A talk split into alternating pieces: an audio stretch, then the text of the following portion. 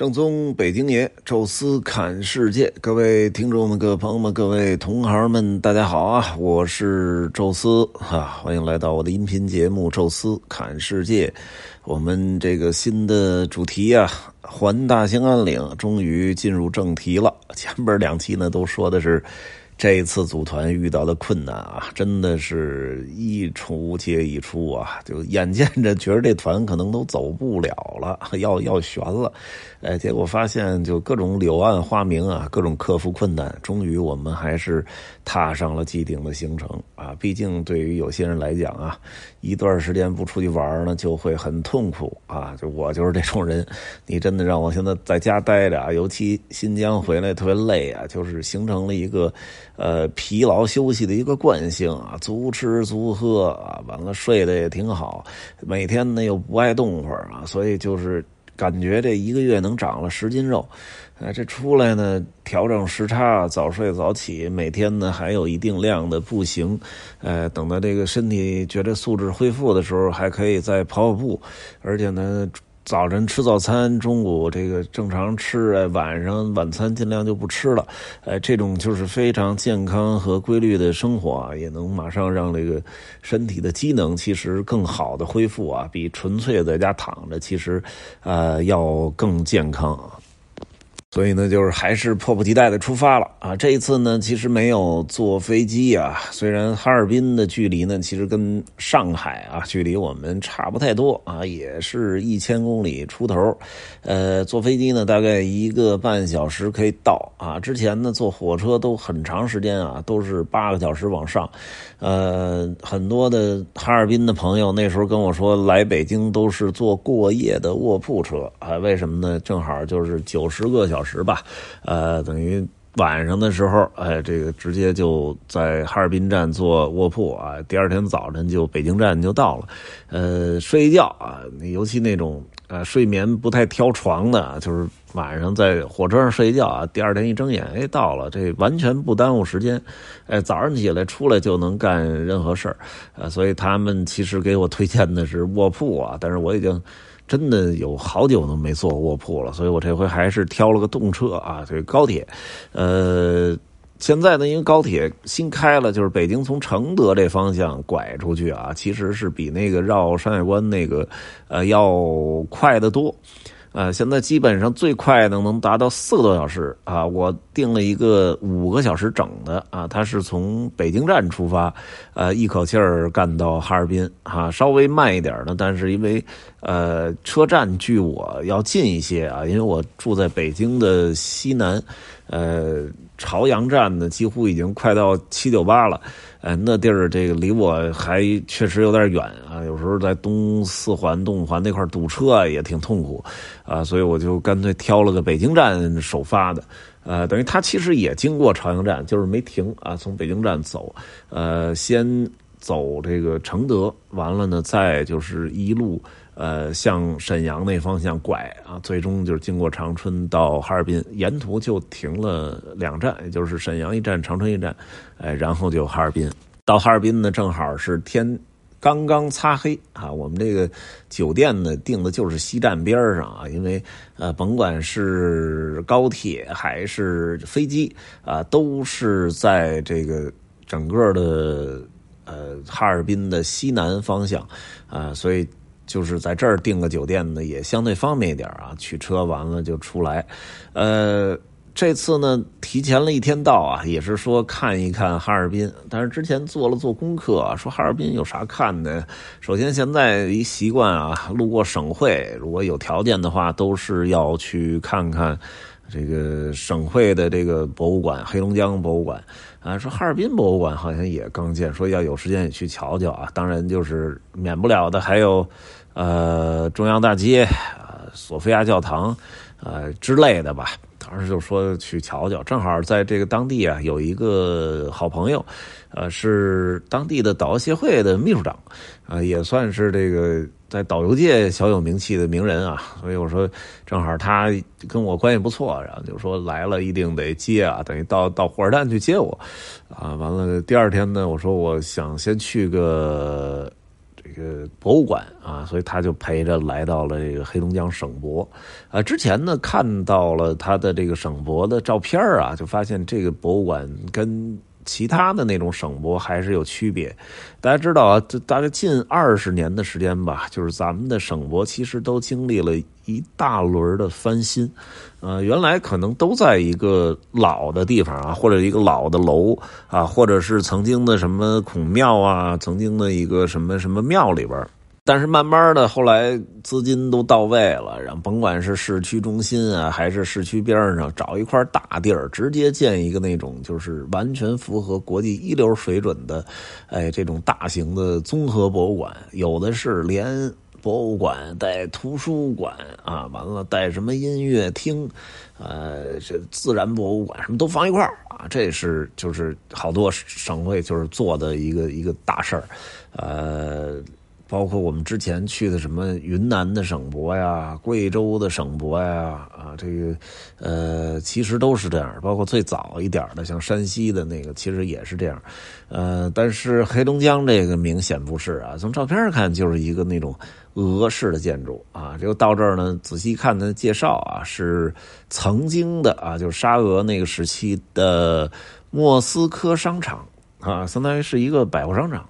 啊，咱们现在百货啊，甭管万达还是什么的，那都确实挺大。如果这现在的百货商场建成博物馆，绝对这比那个正常博物馆还得大。呃，但是当年那个百货商场还是小的挺多的啊，上下就是两层楼，哎，然后就是对开的、对称的这个两翼的一些这个空间啊，重新当然装修完了之后作为博物馆，看起来也是有年头了，而且它不光是历史博物馆啊，它相当于把自然博物馆的这个功能也给包进去了啊，所以里边其实展出的东西还真不少啊。但是呢，这个就是确实这环境来讲啊，在整个咱们国家这些省份的省博里，算是最憋屈的啊，就是空间小啊，能摆的这个展品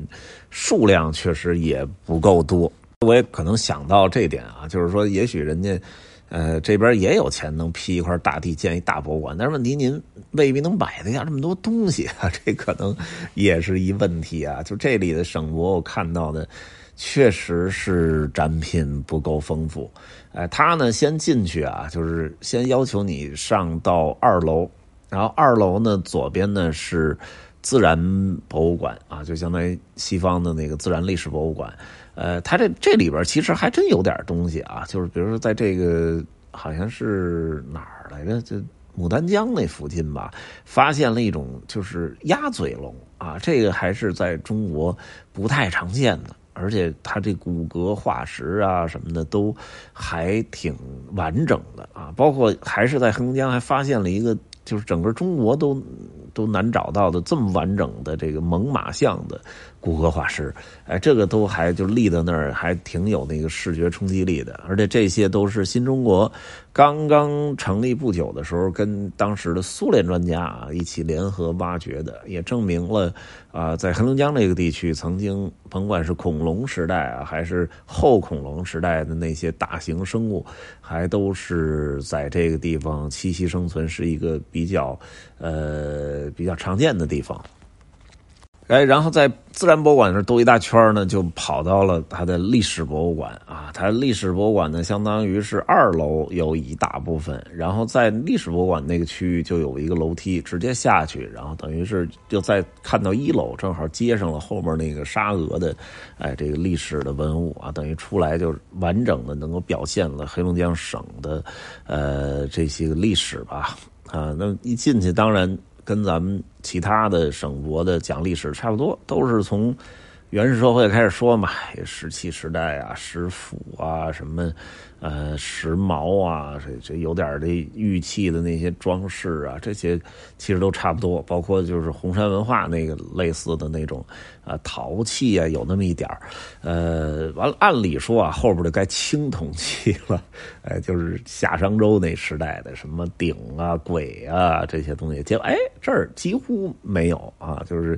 呃，因为东北地区好像铜就不太盛产啊，再加上这块呢，这个比较冷啊，也不远离中原文明，所以没有什么特别开化的东西，所以这种青铜器啊少之又少啊。完了再往后呢，其实就是呃春秋战国啊，然后秦代，秦代这里是肃慎嘛，哎，完了后来什么扶余啊什么的，但是这里其实都没有太多的那种呃文字的资料，包括呃实实在在的文物。它的第一块是古代黑龙江，也就是石器时代啊、呃，那个时代的就是黑龙江，然后再往后就直接跳到了唐朝啊，就一下就跳跨越好几千年啊，就是中间应该有的这个呃夏商周、春秋战国啊、秦汉，完了南北朝，这儿都几乎是空白的，呵呵，等于也确实啊，那那个时代可能这块也都是游牧民族都呃都都都是逐水草而居，呃。可能在黑龙江待一阵，人家去那个外蒙古了啊，或者去什么东海库页岛了，呃，所以在这儿真没留下什么特别就是值得铭记的东西啊，所以一下就扩到了呃隋唐时期啊。隋唐时期最早是高句丽啊，但是高句丽其实并没有在黑龙江的大部分，它主要是吉林。呃，还有北朝鲜啊，那一大片区域是高句丽啊，包括高句丽王城就在那个吉林和北朝鲜的边界那一块啊，那是呃通化那个东边那块啊，那个是属于人家的核心区，所以黑龙江只是东南区域挂上那么一点点。哎，完了，当唐朝的初年的时候啊，随着唐太宗啊，包括唐高宗李治，包括武则天那时候反复的征讨啊，最终把高句丽灭了啊，而新罗继承了一部分在朝鲜的呃这个高句丽的领土啊，然后后来在晚唐时期的时候，在呃高句丽差不多原址吧，就是现在的辽宁啊、吉林啊，包括北朝鲜的一部分，还有一小部分黑龙江这块出现了一个渤海国。这渤海国其实跟渤海没啥关系啊，因为渤海就是咱们那个辽宁大连往西边啊，扩到了山东半岛这么一个中国，属于中国的内海。哎，但是实际上渤海国呢，就是现在的就是长白山这一带，这是属于渤海国。我看了一下它的疆界啊，最南边哈、啊，还离这个渤海还有个一百多公里哈、啊，所以这为什么叫渤海国啊？这也挺逗的。哎，这个国家呢。嗯，他这儿确实也出土了一些东西啊，包括那个铁的那个头盔啊、兵器啊，有一些这个配饰啊什么的，所以他实际上第二个啊展览的时期就叫就是唐代的渤海国时期，呃，有一些东西，但是因为渤海国在黑龙江的呃所占领的这个地儿呢，实际上也不大。处于东南这方向，牡丹江啊、什么鸡西啊这块算是渤海国的一个边界地区啊，所以真正能出土那种跟跟那个跟吉林呢，可能还没法比啊，所以就是我看没看到什么特别牛的东西啊。然后再往后呢是这个呃金代啊，这个就是。属于叫金元时期，也就是金代之前发展的那时期。这个时期开始，呃，好东西见多了哈，这能理解啊，因为毕竟呢，呃，金国的首都曾经最早的首都就是上京府，哎，上京其实就是现在的哈尔滨。哈尔滨的东南有一个区域叫阿城。哎，曾经就是这个金国的最早的首都，哎，什么完颜阿骨达呀、完颜吴乞买呀，这都是在这儿崛起的。哎，虽然他们来自长白山啊，但是实际上就是找了一块平原地区啊，建的他们的最早的首都的城池。哎，所以这儿确实还能看到一些东西，呃，包括这个。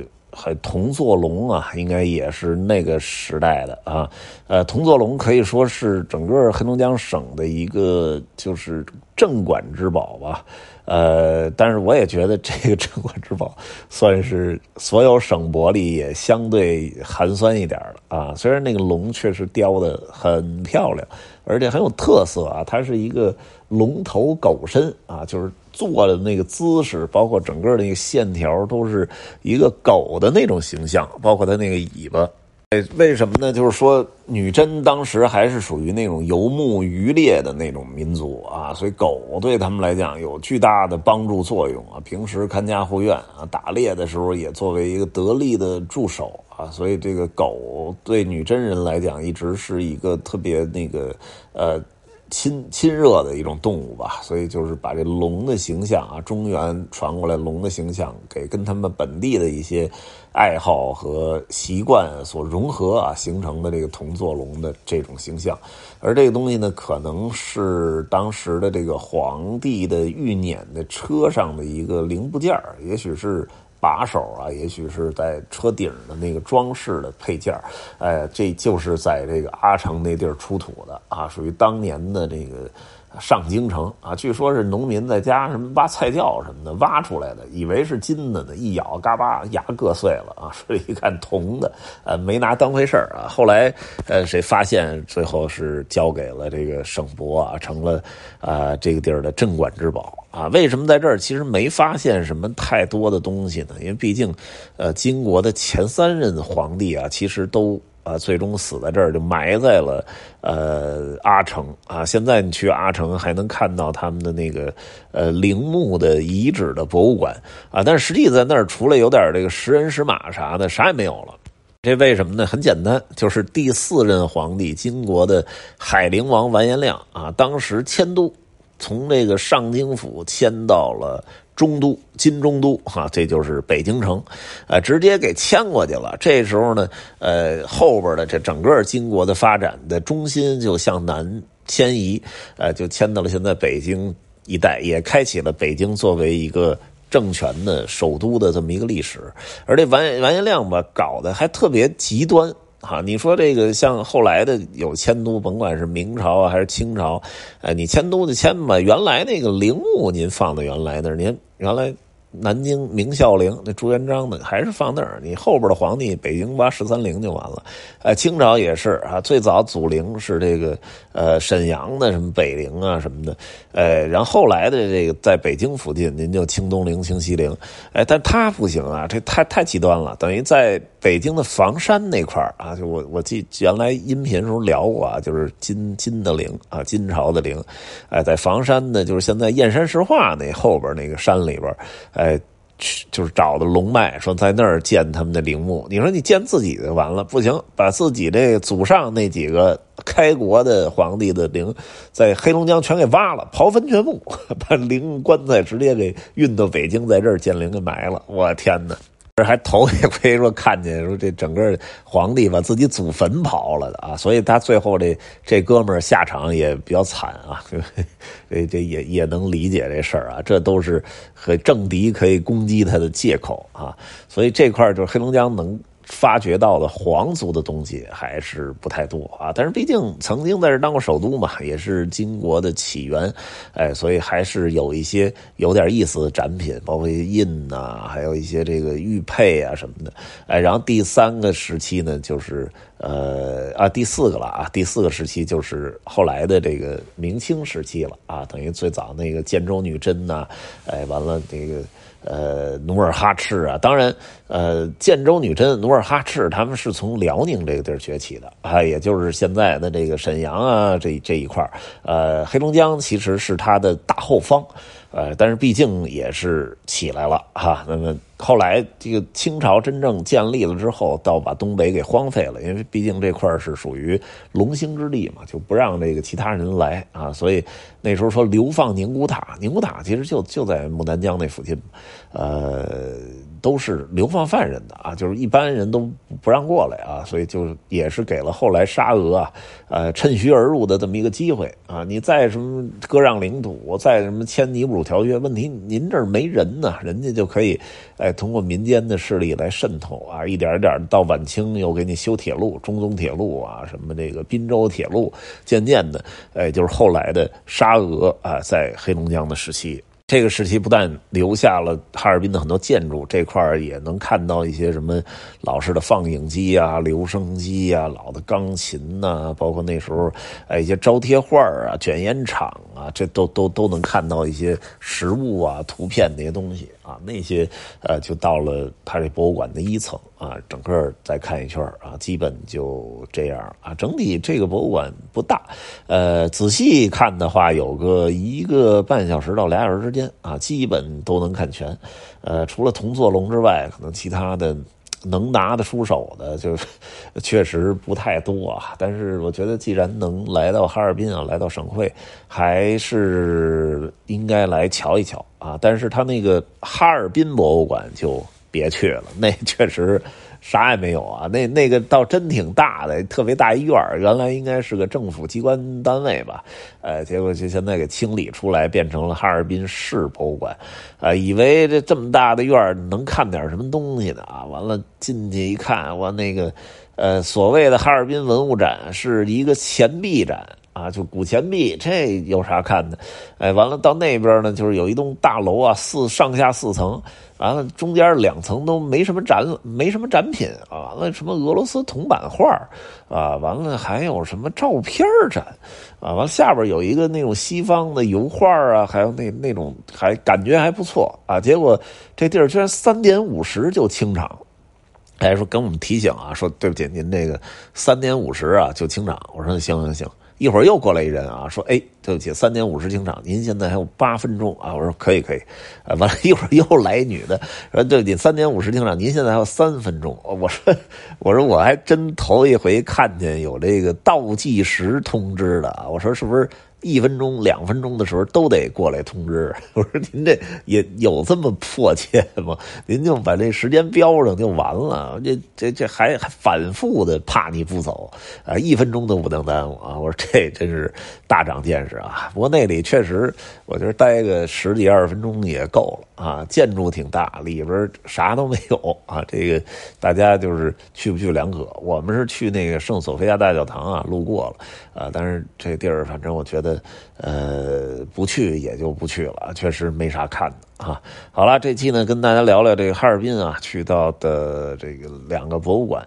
啊。下一期呢再跟大家说说哈尔滨这座城市啊，以及呃它的其他的景点啊，中央大街啊、圣索菲亚大教堂啊之类的。呃，好了啊，这期呢就聊到这儿吧，感谢各位收听啊，咱们下期再见。